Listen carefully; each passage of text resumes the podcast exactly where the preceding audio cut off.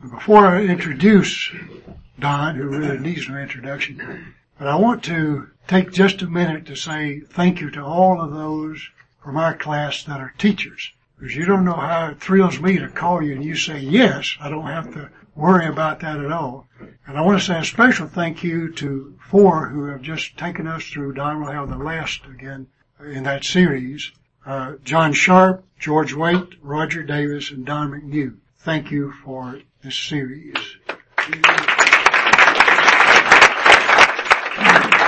I'd also like to take a moment to say a big thank you to Doug Tatum because Doug helps make sure that not only you can hear because of making sure the sound system's up and running, but anything that needs to be done with the electronics in the room to show videos and so forth. And then of course he posts the lessons on the website. So thank you, Doug.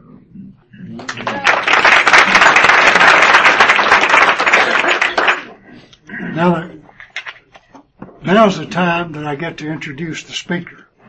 As I normally do, I'll send a note to the next teacher and ask, is there anything that you would like for me to say by way of introduction? Please let me have your biography or some information. So I get a note back from Don and he says, well Al, whatever you're going to say, just say it and let her rip. So, so Don, you asked for this. Not only is, is Don a friend, we're in the same covenant group, he is also, perhaps you don't know, but he's a very good travel agent.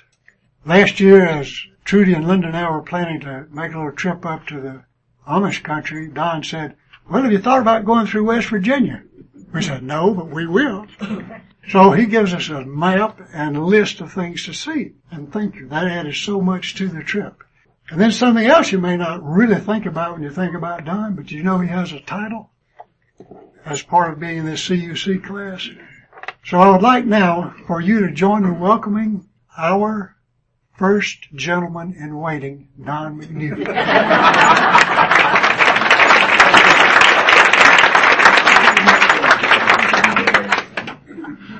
I uh, couldn't wait to hear the title. Yeah. and you're worried, didn't you? yeah, um, Doug? Alt tab. Alt tab. Okay. Okay. That's what I did. That's why we need Doug. You know, blessings on each of you.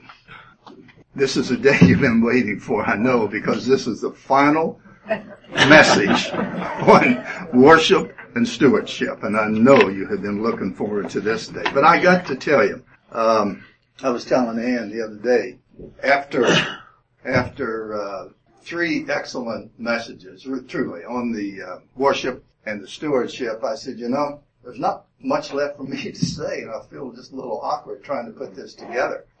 And I said, you know, John came in here and he had Chuck Knows Church, the videos he showed that was really entertaining, along with his message. George brought an entire concert from the sanctuary choir for his background. And then Roger, Roger had every mention in the Bible of stewardship. There's nothing left. And then he got up there and he had those blue slides, the IBM blue, and in his professional way, he gave a, just a, a terrific uh, outline of stewardship. And I told Ann, I, I really am a little nervous about this because I don't know how to follow that. And I said, the class really deserves a good message. She came over, took my hand, and said, as only a loved one could, she said, you know, don't worry about it. Three out of four is not bad. with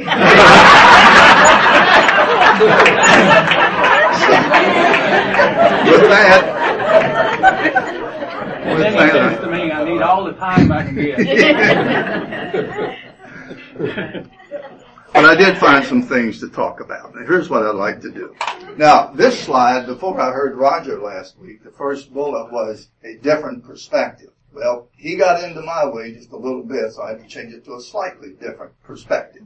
We're going to look at what the Bible tells us about stewardship and what our stewardship says about us. And then the last question is, are we really pleased with our stewardship? Yeah, let's see. How many have read The Purpose Driven Life? Just about everybody. Those of you who haven't, I highly, highly recommend. And I want to read to you what Rick Warren said. You need the light back? No, I'm going to find it. Uh, those of you who read it, what's the first sentence in the book? The entire sentence. Do you remember? It's not about you. Your purpose on life is not about you. In fact, the full name of this book is The Purpose Driven Life. What on earth am I here for? And here's what Warren said. It's not about you. The purpose of your life is far greater than your personal fulfillment, your peace of mind, or even your happiness. It's far greater than your family, your career, or your wildest dream. If you want to know why you were put on this planet, then first you must begin with God. Warren says, you were made by God, for God, and until you understand that, life is not going to make a lot of sense. And he goes on to say, it is only in God that we discover our origin, our identity, our meaning, our purpose, our significance, and our destiny. He says you were made for God, not vice versa. Life is about letting God use you for His purposes. Just keep that thought in mind. Unlike the purpose of your life, where Warren says it's not about you, I believe stewardship is only about you and me. Only. In Paul's letter where he was uh, describing God's purpose for the people, he said, we are God's workmanship created in Christ Jesus to do what? To do good works, which God prepared in advance for us to do. Peter said, we are God's workmanship created in Christ Jesus to do good works. Now, it didn't advance. We, we were chosen by God to do His work and speak out for Him to tell others of the night and day difference He has made for you. You know, regardless of what we think, regardless of what we believe, or how we behave, Jesus invites us to follow Him. And He didn't say, you know, if you'll stop doing these things, you could follow me. He didn't say that. He didn't say if you start doing these things, then you can follow me. He said follow me. When he was gathering his disciples, um, Peter and Andrew, where, you know, they were washing their nets. He came up to them. He said, follow me. They did. Then he, John and James, they were at their boat. He said, follow me. And they did. So, you may remember Chuck Savage spoke, preached, he preached about a month ago. He said something that really stuck in my mind. And he said, we are to do God's work. And then he said, I cannot tell you what following Jesus would do for you, but I can tell you what following Jesus did for me. And as I remembered that, and I included that in my little script, I, the question just came to mind, and believe me, I am well aware of before whom I stand. But the question is, are we really following? Are we? This is a rhetorical question. Just keep it on your mind if you would. Are we following to the extent that we could? Now, everybody knows the uh, story of the Good Samaritan. And that's where the lawyer came to Jesus and he said, what do I have to do to have life, eternal life? Jesus said, you're the lawyer. You know the law. What's it say? and he said, well, it says to love the Lord your God with all of your, your heart, soul, strength, your mind, and love your neighbor as yourself. And Jesus said, do that and you will live. Well, he wanted to test him a little bit further and he said, who's my neighbor? And that's when Jesus said, well, there was this man walking from Jerusalem to Jericho. Now, I've not been in the Holy Land, but many of you have, and some of you have told me what that trip is like. Um, in fact, the Bible says he walked down from Jerusalem to Jericho. And if you know your geography, Jericho is north of Jerusalem. But the Bible says he walked down. Downhill. That's right. Because Jerusalem is 2,500 feet above sea level. Jericho is about 800 feet below. And it's about 18 miles, I think. Treacherous, treacherous road. And it was a lot of places to hide on that road with big boulders and stuff. And that's where the robbers hung out to rob people on the way down the road. And this is what happened, as you know. This man was robbed and beaten, left on the side of the road for dead. And along came a priest. And he saw the body way up the road and he crossed to the other side and went by. Then wasn't long, a Levite came by. Same thing. He saw it. He crossed the road and went around. Then came the Samaritan. He went to the to the man, saw he was alive, addressed his wounds as best he could, and then took him to an inn. And he asked the innkeeper to take care of him, feed him, let him rest, and he paid him. And he said, I'll be back in a few days, and if I owe you more money, I'll pay it. And Jesus asked the lawyer, he said, so which of the three was the neighbor? And he said, well, it had to be the Samaritan. He's the one that showed mercy. What did Jesus say next? Go and do likewise. When what said down? Go and do likewise. Go and do likewise. He didn't say, you know, you might want to think about doing good like the Samaritan did. He didn't say that. He didn't say check on your neighbors once in a while. He didn't say, why don't you get a bunch of your friends together and once a month or once a quarter, feed the hungry. He didn't say that. He said go and do. Pretty simple language. Go and do. Jesus said, Jesus said, well, by the way, did you know that the Good Samaritan parable is only in one gospel? Uh, Jesus said, not everyone who says to me, Lord, Lord, shall enter the kingdom of heaven, but he who does the will of my Father. And that's in Matthew chapter 7. Now, doing the will of my Father uh, doesn't necessarily mean to stop doing bad things. What it really means is do your obligation of, of works for mercy. In the Gospels, we get a little preview of the Last Judgment and how people were punished. people were not punished for murder. They weren't punished for adultery. They were punished for failure to do works of mercy. Matthew 25 says Jesus was speaking to uh, to his disciples privately, and uh, he gave them a very severe warning on the last judgment. And it's been referred to as separating the sheep from the goats, the righteous sheep from the unrighteous goats. And what he said was, for I was hungry and you gave me nothing to eat. I was thirsty. You gave me nothing to drink. I was a stranger. You did not invite me in. I needed clothes. You didn't clothe me. I was sick and in prison and you didn't help me. And they will answer, he said, Lord, when did we see you hungry or thirsty or a stranger or needing clothes or sick and in prison and we didn't help you? He said, truly I tell you, whatever you did not do with the least of these, you did not do for me. Then they will go away to eternal punishment and the righteous shall live. Now, none of us have unlimited resources. And none of us could probably take care of all of the needs of our community, let alone the world. Mother Teresa said, if you can't feed a hundred people, then feed just one. And maybe that's a pretty good way to look at, some of the help we could be to the needy. Um, now, all of that as a backdrop, let's take a look at stewardship. The duties and obligations of a steward. The conducting, supervising, managing of what? Something. Didn't say money, did it? Something. Especially the careful and responsible management of something entrusted to one's care. So what are we stewards over? Everything. Everything that we have was given to us by God. Does it include money? Sure it does. But is it only money? Absolutely not.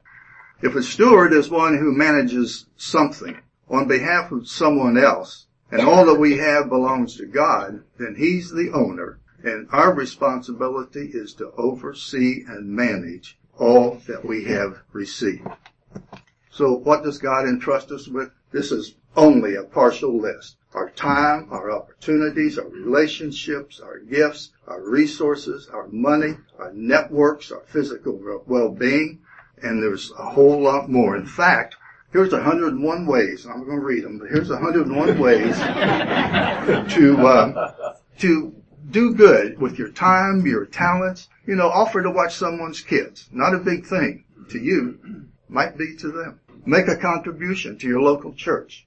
Uh, commit to giving to others at Christmas. Bake something. You know, Gloria or uh, Georgia Witchy, we heard yesterday, loved to bake chocolate chip cookies and muffins, and she always did that.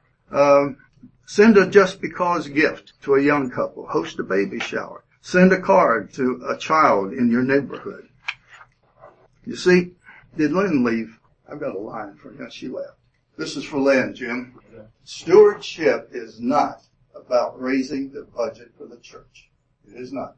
It's a part of it. It's a big part of it. It's a critical part of it, but it doesn't stop there. Uh, Chris Goulard, who is uh, pastor of stewardship at Saddleback church. That's Rick Warren's church. Here's what Chris Goulard said. When most people hear the word stewardship, they grab their wallet either to open it or to get a firmer grip. Over the years, many well-meaning churches have misused the term stewardship. Many have mischaracterized it and used it interchangeably with giving. Chris said this has got to stop because it's much more than that. Adam Hamilton, Mike quotes Bonnie. Where's Bonnie? Adam, had a friend of yours, right? He's senior pastor of Bonnie's church from Kansas City, Church of the Resurrection, right? To get it right. Adam was completing the fourth of his sermons on stewardship. And at the conclusion of that last sermon, he got, came out of the pulpit, grabbed a stool, sat down in front of the congregation, and he said, now, I want to talk to you about something that is really, really. Something that really matters. And he said, I'm not asking you to give because the church needs money. I'm asking you to put God first in your living and first in your giving. Not bad advice at all. You know, there are so many needs and it's difficult to decide where we're going to put our resources. I, I, I understand that. Uh, years ago, Shaw and I were involved in a capital campaign. We were getting a lot of pushback from younger members of the church in, in particular because they said we don't, and all we were doing was improving our facilities. We weren't building a new Dodd. We weren't doing, we weren't building anything. We wanted to upgrade the restrooms in this building. We wanted an elevator in the A building. We wanted screens on the wall. That was interesting. Think how our service would be today if those screens were there. Anyhow, that's what we were about. And these young people said, look, we don't want to give to fixing our, buildings. We don't want to give to painting the buildings and repaving the driveway and fixing water leaks. We want our money to go to missions. We want to build orphanages in Africa, all around the world. Now there's nothing wrong with that. And it, it bothered me because uh, Sean and I had to stand up to people and try to explain why what we were talking about was what they ought to do. So I was uh, really worried about us, so I went to that source that so many of us do when there's nowhere else to turn. I went to Malone.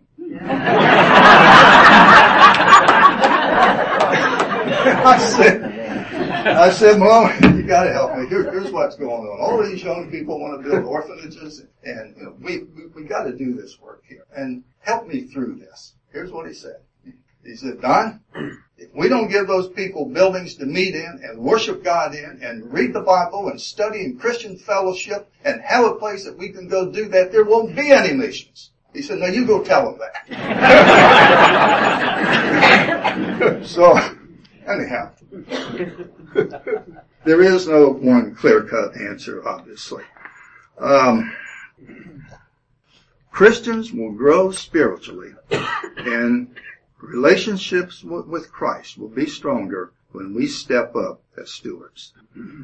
Billy Graham said, the highest form of worship is a worship of unselfish Christian service. He said, God gave us two hands, one to receive with and one to give with. Makes a lot of sense. Uh, Saint Teresa, back in the 16th century, she was a patron saint of people in need of grace. Here's what she said. Christ has no body now on earth except yours. No hands but yours. Your eyes, yours are the eyes through which he is going about doing good. Yours are the hands with which he is to bless people now. You see, stewardship is a way of life. I saw, heard an interview, saw an interview with uh, Rusty Gordon recently. And they asked Rusty, you, you all know Rusty, you know where his heart is. And they said, Rusty, how, how, how do you do what you do? You give, you serve, and how do you do that? He said, I'll, I'll tell you. Years ago when I did a mission trip or whatever I did or gave, it was an act. It was a transaction, something that I did. And he said, then one day it just became a way of life. It's just what you do. Pretty simple. Uh, Bonnie, remember Clayton Smith? Clayton Smith is the pastor of generosity at Resurrection Church. Is he still there? Okay. Here's what he said. Oops, that's not what he said. Uh, what did he say? We want, hmm. stewardship is about what the church wants for its people, not from its people. And he said, We want people to experience the joy of generosity. I think being generous completes you as a child of God. You know, many times organizations or people or churches have a well-intended mission, some a project, an, an, an endeavor, something they want to do, and it's the absolute right thing to do. But to go about it the wrong way, and if you go about it the wrong way, um, it may not work. It may fail. Andy Stanley says, okay, the approach a church chooses trumps its purpose every time. The approach trumps the purpose every time. And I'm going to stick my neck out. And I'm going, to, I'm going to tell you a little story. And please don't read anything into what I'm about to say. Just, just bear with me. But uh, a few years ago, in fact, right after Mike Long came, he put together a committee. It was called In His Steps.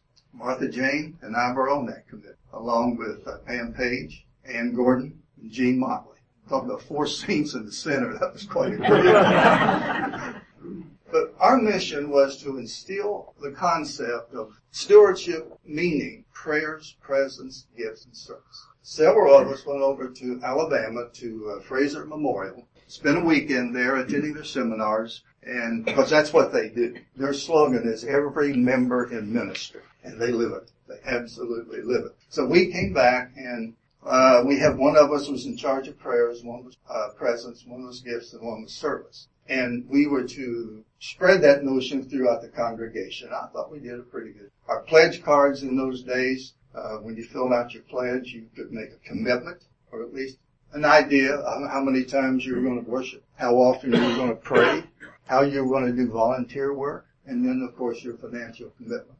Well, we were doing pretty good, and it was decided we really don't need that committee anymore. We, we've done it. Most of the people bought into it, not everybody. So anyhow, the committee was disbanded. Years following that, we slowly reverted back to talking about money and stewardship. Pledge card today, as it has been for several years, only mention money. And I just think that is so sad that we are missing so much. And I filled this out and I said, Andy, here, let's, let's look at this. Let's read this thing. Only ask about money. I just, anyhow, I don't mean to embarrass anybody. I know we've got some very fine people in this class on this stewardship committee. That happened over several years. But that's what can happen. And it's sad to see it happen. You've seen this scripture a hundred times in the past four weeks. But talking about a cheerful giver, there was his mother who wanted to teach a little eight-year-old daughter about giving. And they were going to church one morning and the mother gave the daughter a dollar bill and a quarter. Dollar bill and a quarter. And she said, now look, you put whichever one of these you want, you give it to the church and you keep the other one. She said, okay. So they went to church and did the thing. They were going home and the mother said the little girl, well, which did you give the church? And she said, mom, I was going to give them the dollar bill. And just before the guys came with those little plates, I heard the preacher say, God loves a cheerful giver. Well, I knew I'd be much more cheerful if I put the quarter in. So that's what I did. so, you gotta be a little bit careful when you start quoting this stuff. Yeah, I mentioned Billy Graham a while ago. Now, you may maybe know this, but a few years ago, Billy was, uh, in Charlotte. He was preaching in Charlotte. And after the time was over and he was getting his limo to go back to the airport, Billy, Billy says to the chauffeur, he says, look, I'm almost 90 years old. And he said, I've always wanted to drive a limo and I've never done it. He said, would you let me drive? And the guy said, sure, Billy, go ahead. So he gets in this big old limo and they're going down the highway. He's like riding on clouds, this stretched limo. Well, his speed got away from him. Mm-hmm. Next thing you knew, he's pulled over. A trooper comes up the side of the car and Billy rolls down the window and the trooper recognizes him. He said, Dr. Graham, excuse me, I'll be right back. So he runs back to the squad car and calls his supervisor and he said, look, I'm kind of new at this stuff, but he said, isn't it right that if we get somebody really, really important, we can just give them a pass? I said, shit. He said, who you got, the mayor? He said, oh no, bigger than that. I said, mm-hmm. governor? Bigger than that. He said, you don't have a president, do you? He said, bigger than that. He said, who in the world have you got? He said, well, I'm not really sure, but it might be Jesus, because Billy Graham's driving the car.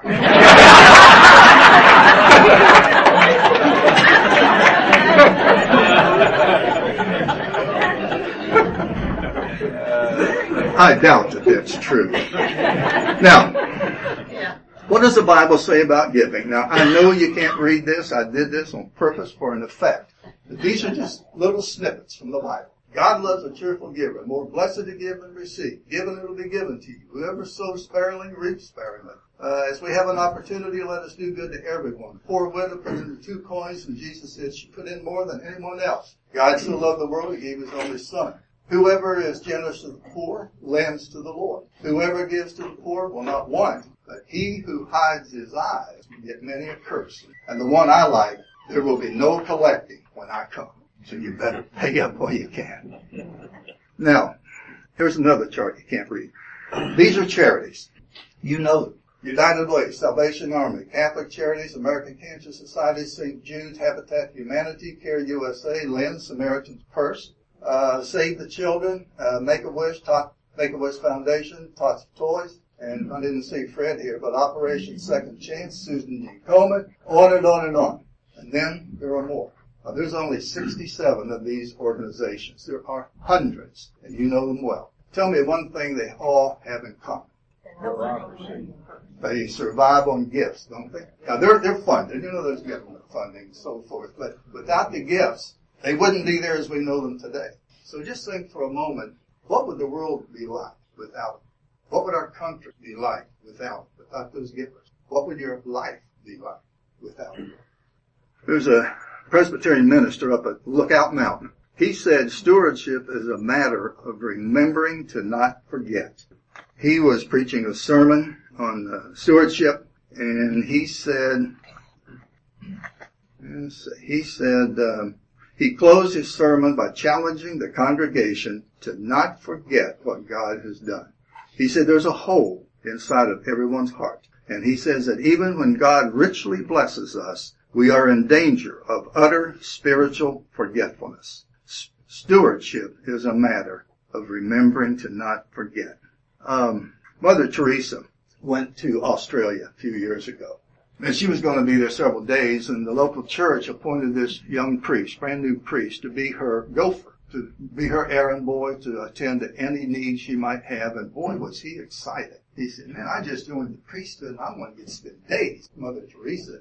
I got a lot of questions for her. I am going to learn so much from her.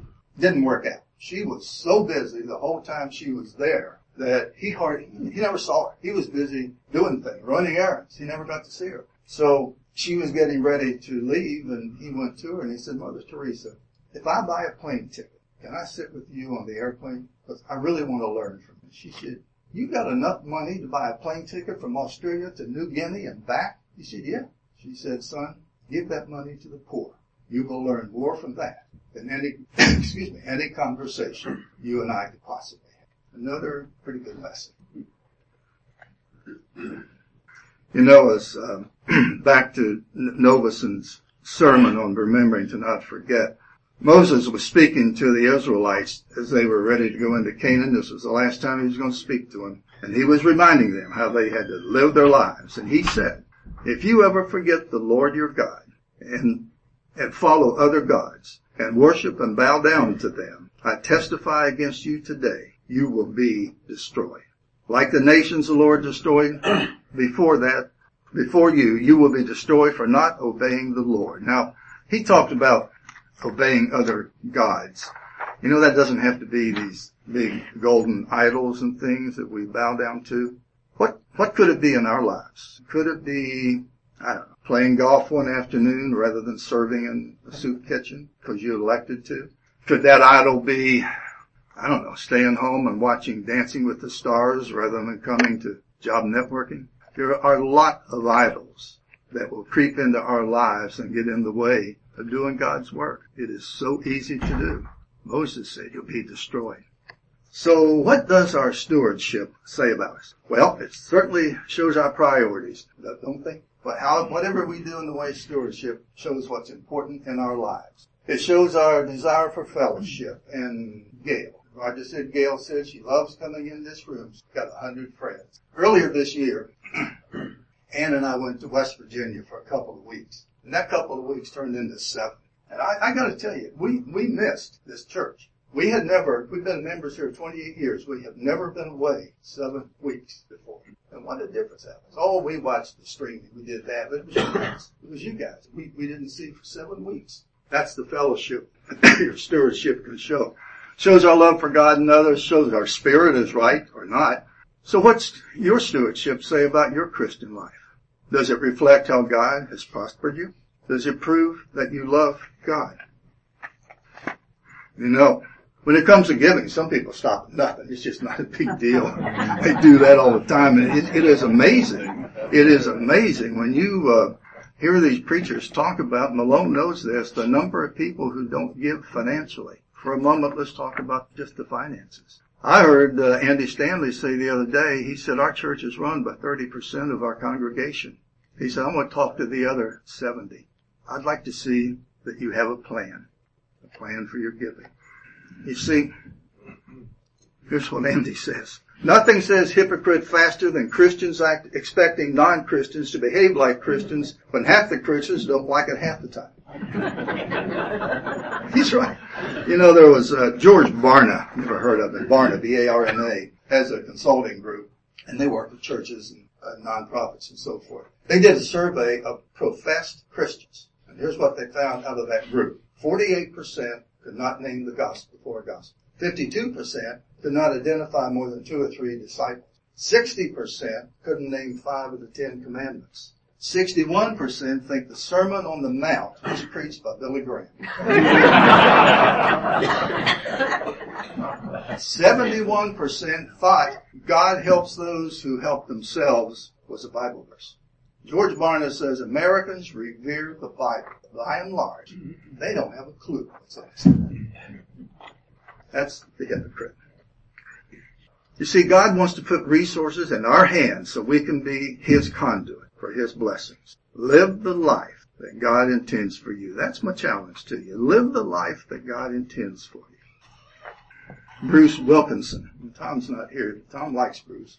I figured. Uh, Bruce Wilkinson said, I aim my life toward the finish line because that's where I picture Christ to be. He said, I live to please Him, making sure that I am sprinting when I finally arrive at that goal. Yet the finish line is not the end, and Christ wants us to know what comes next. He filled the scriptures with many verses on this topic because He wants us to know what will come after we cross the finish line as a result of how we ran the race. Um, Stan. Who's DeWitt Jones? Tell us. Stand up and tell us. Oh, this is unrehearsed. DeWitt Jones. Go ahead, Stan. Uh, DeWitt Jones is a, a nationally known photographer Right. uh, and author. Writes a, a column every week in my favorite outdoor photographer magazine, Great Photographer, Outdoor Photographer. He's kind of a spirit toucher. Uh, a little bit arty for me. Uh. All right, thanks. Uh, for those who were at the uh, retreat, Rusty had a couple of videos on a guy by the name of DeWitt Jones. He was a, is a photographer. He's a motivational speaker. We came back and I saw Stan and I just, I knew he likes cameras and I said, Stan, did you ever hear of DeWitt Jones? I couldn't stop it. He went on praising this guy. He reads his articles every month in the photography magazine, right? Did you say that? Right. DeWitt Jones said this, there is more than one right answer. No matter what you're doing, there's more than one right answer. And he illustrates this in his videos uh, with his photography. He had a, a picture. He always tried to do it better. He took a really nice picture of his little granddaughter in a hammock. And it was a fishnet hammock, I guess you call it. And he looked at that. It was a, it was a great picture. But he said, I can do better. There was another right answer. So he, he took another picture and he zoomed in a little bit and this was really touching. And then he said, but there's another right answer. I know. So he zoomed in some more. And now he got just, just her, just her head against that fishnet. Just, that's all he saw. And it was priceless right now. Right. It really. And he did this throughout these, uh, these videos. And he said, never stop looking for the next right answer. It's there. And Lynn, I'm going to use you as an example. Samar- a Samaritan's Purse. I don't know how long you've been doing that. Probably a long time. And I will bet you, a week prior to your starting Samaritan's Purse, you weren't sitting around saying, Dave, I wish I had something to do with my spare time. I've got a feeling your plate was full. But Samaritan's Purse was your next right answer. You took that project. Those of you in Homestretch, George, Tom, Helen, and others have been there for years. And you too were not trying to find something to fill your time. So, oh, let's go to Homestretch. Job network, my goodness. You know, for those of you who are not familiar, uh, on Monday nights, Job Networking feeds a very nice meal to anywhere from 225 to 325 people. And they have women, volunteers, who serve this food. Every woman on that serving line is a member of this class. There are 20, 25 to 30 tables, Roger, probably. Every table has a table host to make these people who are job seekers, many of them in real deep trouble, for this, to make them feel welcome and, and so forth. Most of those table hosts from this class. So there's always that next right answer. Don't ever stop looking. It, it, it's going to come. And when it comes, just say, oh, I can do that too. And then he talked about breaking the pattern. He said, all of our lives are controlled by patterns, and that's, that's good. It's a guide to doing things, whatever it is we do. These patterns will lead us through it. He said it's good until they imprison you. And when those patterns imprison you, break. Get, get rid of those patterns and take a risk. Don't be afraid to take a risk. He does it in photography. He, in his video, he did a label for uh, Dewar's Scotch. He went to Scotland filming fishermen and he showed his original shots and what would have been on the label of Dewar's Scotch. And then he showed the finished product. A world of difference. And that, that's his point. Never stop looking for the next right answer. And he always said, the best is yet to come. You gotta believe it. You gotta live it. If you believe the best is yet to come, then you know there's going to be another right answer. I thought it was a great uh, video. We had two, and he, he's on YouTube. I would encourage you uh, to go on YouTube.com type in DeWitt Jones and you get a whole bunch of his lectures, his motivational lectures, and a lot of videos. The video, I'll just tell you guys over there. I tried to find the one that Rusty showed us that had the little girl and the flowers and, and the fisherman and all of that. Well, turns out Rusty bought that one. That was not available on uh, YouTube, but pieces of it, it uh, is available, are available, and I would encourage you to do that. So, no matter where it is, keep looking for the next right answer and believe it's there. Will Rogers said, even if you're on the right track, you're going to get run over if you just sit there. and Bob Dietrich Bonhoeffer said, uh, if you board the wrong train, uh, it's useless running down the corridor in the opposite direction. and Mother Teresa said, life is a game, play it. Now, Max Lucado. Max Lucado wrote a book called 316, The Numbers of Hope. Anybody read it? I, I have not. You read it? Is it good? good? I would think so.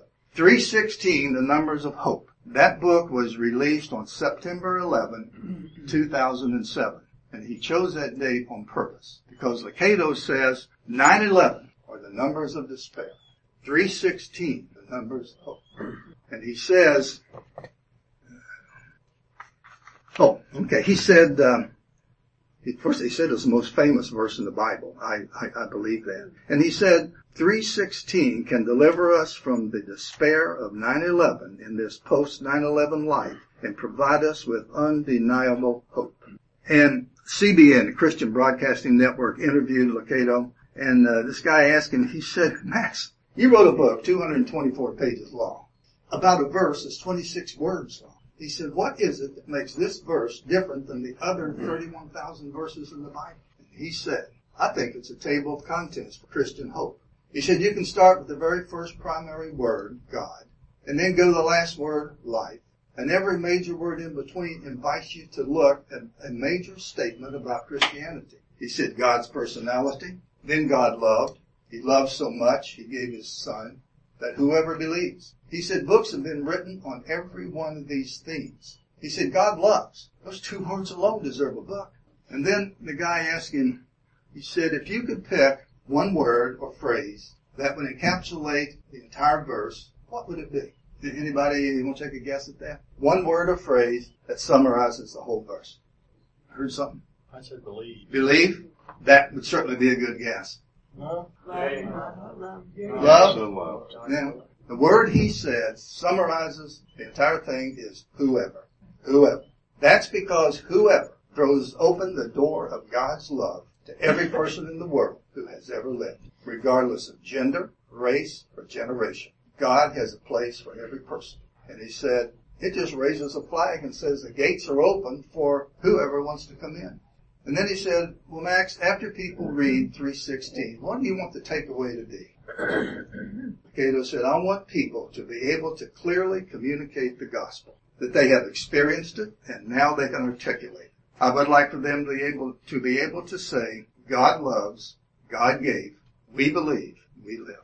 He said, if every person, if every person could state the gospel, even if they don't believe it, and he said, I would know at least they had an honest encounter with it. I think that's pretty powerful stuff. You see, the gift of God is a blueprint for every act of Christian generosity. We give because He gave to us first. John 3.16 shows the biblical concepts of love and gift are inseparable. God's love is gift of love. Therefore, our love must be expressed, expressed through giving as well. If Christ's example teaches us anything about giving, it teaches us that Christian generosity is radically sacrificial. You see, there is no wisdom, no insight, no plan that can succeed against the Lord. That's from Proverbs. Somebody once said, if I could be like anybody, who, who would I want to be? And he said, I want to be like Jesus. And if you ask me, who do you want my, who do I want my kids to be like? Like Jesus. Ask me who I want, what I want my church to be like? Like Jesus. He said, I want my church to be concerned about the things he's concerned about. To be passionate about what he's passionate about. To be involved in what he's involved in. Because when we give what we have to help somebody in need, we're being like Jesus. Rick Warren, in his way, says you weren't put on this earth to be remembered. You were put here to prepare for eternity. then he said, the only real people, really happy people, are those who have learned how to serve. Now, I'm going to close with three questions, and these are questions from the stewardship committee. They gave us some suggested notes. And here's the first question. Whoop, I'm sorry. To this you were called, because Christ suffered for you, leaving you an example. You should follow in his steps. First question. Do you believe salvation comes only through Christ? I'm getting looks like I did the last time I spoke to you folks when I said, do you believe in God? I got some weird looks. Then I said, well, do you believe God? See, that was a different question. But do you believe salvation comes only through Christ? Question two. Would an observer say that your life is lived as if the answer to number one without question is yes? Or would an observer be surprised to hear you say Christ is the source of your happiness hope? number three. Are you happy with your answer to number two? You want to work about changing it. What did Jesus say? Go and do likewise. Let's close in prayer. Lord, we are willing to go and do more. Help us to keep looking for that next right opportunity to do your work whenever and wherever you direct us. Remind us as we answer the next need. Remind us to turn to you and ask, what's next? We ask that you help us keep that spirit of God living and God giving alive in our hearts. In your holy name we pray. Amen. Amen.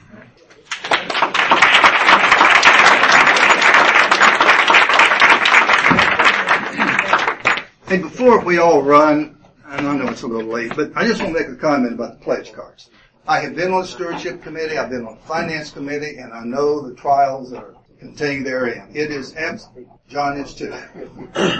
Uh, it is absolutely critical that we turn in a pledge card, not a commitment in any way, shape, or form, but the treasurer's office, the finance committee have got to know how to plan a budget. And it's like Chuck Savage said. He said, you know, I saw your job network here the other night. I saw all those cars in the parking lot. He said, that, that takes money. I know what you guys do. And he named two or three other things he observed here. And he said, it takes money. So let's not kid ourselves. Just truly consider turning in that pledge card. Again, it's only an estimate of giving, but it's very important to, uh, to Lynn and her people. Thank you. Thanks, Don. Appreciate it. And Al Temples, is he still here? I'll tell him next week. I got one one closing comment here to leave us with, and, and Don referred in his thing about Mother Teresa. And I know they're not listening anymore, but let me just go ahead and complete this. Uh, with with what God uh, Don has given us today, let's remember her comment says she was reminded that God does not give us any burdens we cannot handle. She replied, I know, but sometimes I wish he didn't think so highly of me.